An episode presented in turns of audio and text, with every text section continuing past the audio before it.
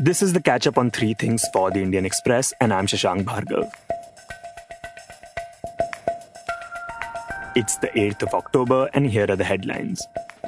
India reported 78,000 fresh cases of COVID 19 in the last 24 hours and 971 deaths in the same period.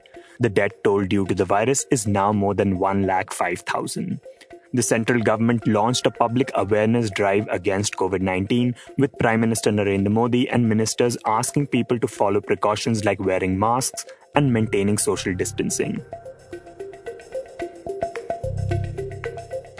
Violence was reported in parts of Kolkata and Howrah as BJP workers clashed with police, hurling stones and blocking roads with burning tires. The party was protesting the killing of BJP workers in the state. Police personnel in riot gears used tear gas shells, batons, and water cannons to disperse protesters. The Supreme Court pulled up the central government for an evasive and brazen affidavit. The affidavit was filed in connection with pleas seeking action against allegedly motivated media reporting on the Tablighi Jamaat in Delhi. The bench criticized Solicitor General Tushar Mehta after a junior official at the Information and Broadcasting Ministry filed the affidavit defending the reporting.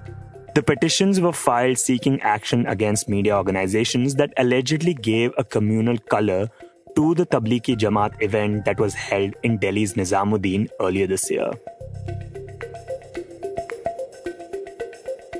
The World Bank on Thursday said that India's GDP is expected to contract by 9.6% this fiscal, which is reflective of the national lockdown and the income shock experienced by households and firms due to the COVID 19 pandemic, noting that the country's economic situation is much worse than ever seen before.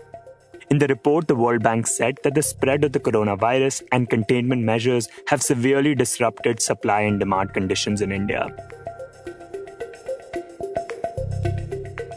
The Nobel Prize for Literature was awarded to American poet Louise Glück for what the committee members said was her unmistakable poetic voice that, with austere beauty, makes individual existence universal. The award comes after several years of controversy and scandal for the world's preeminent literary accolade.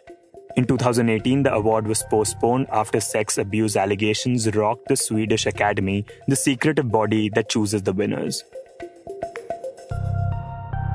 This was the catch up on three things by the Indian Express.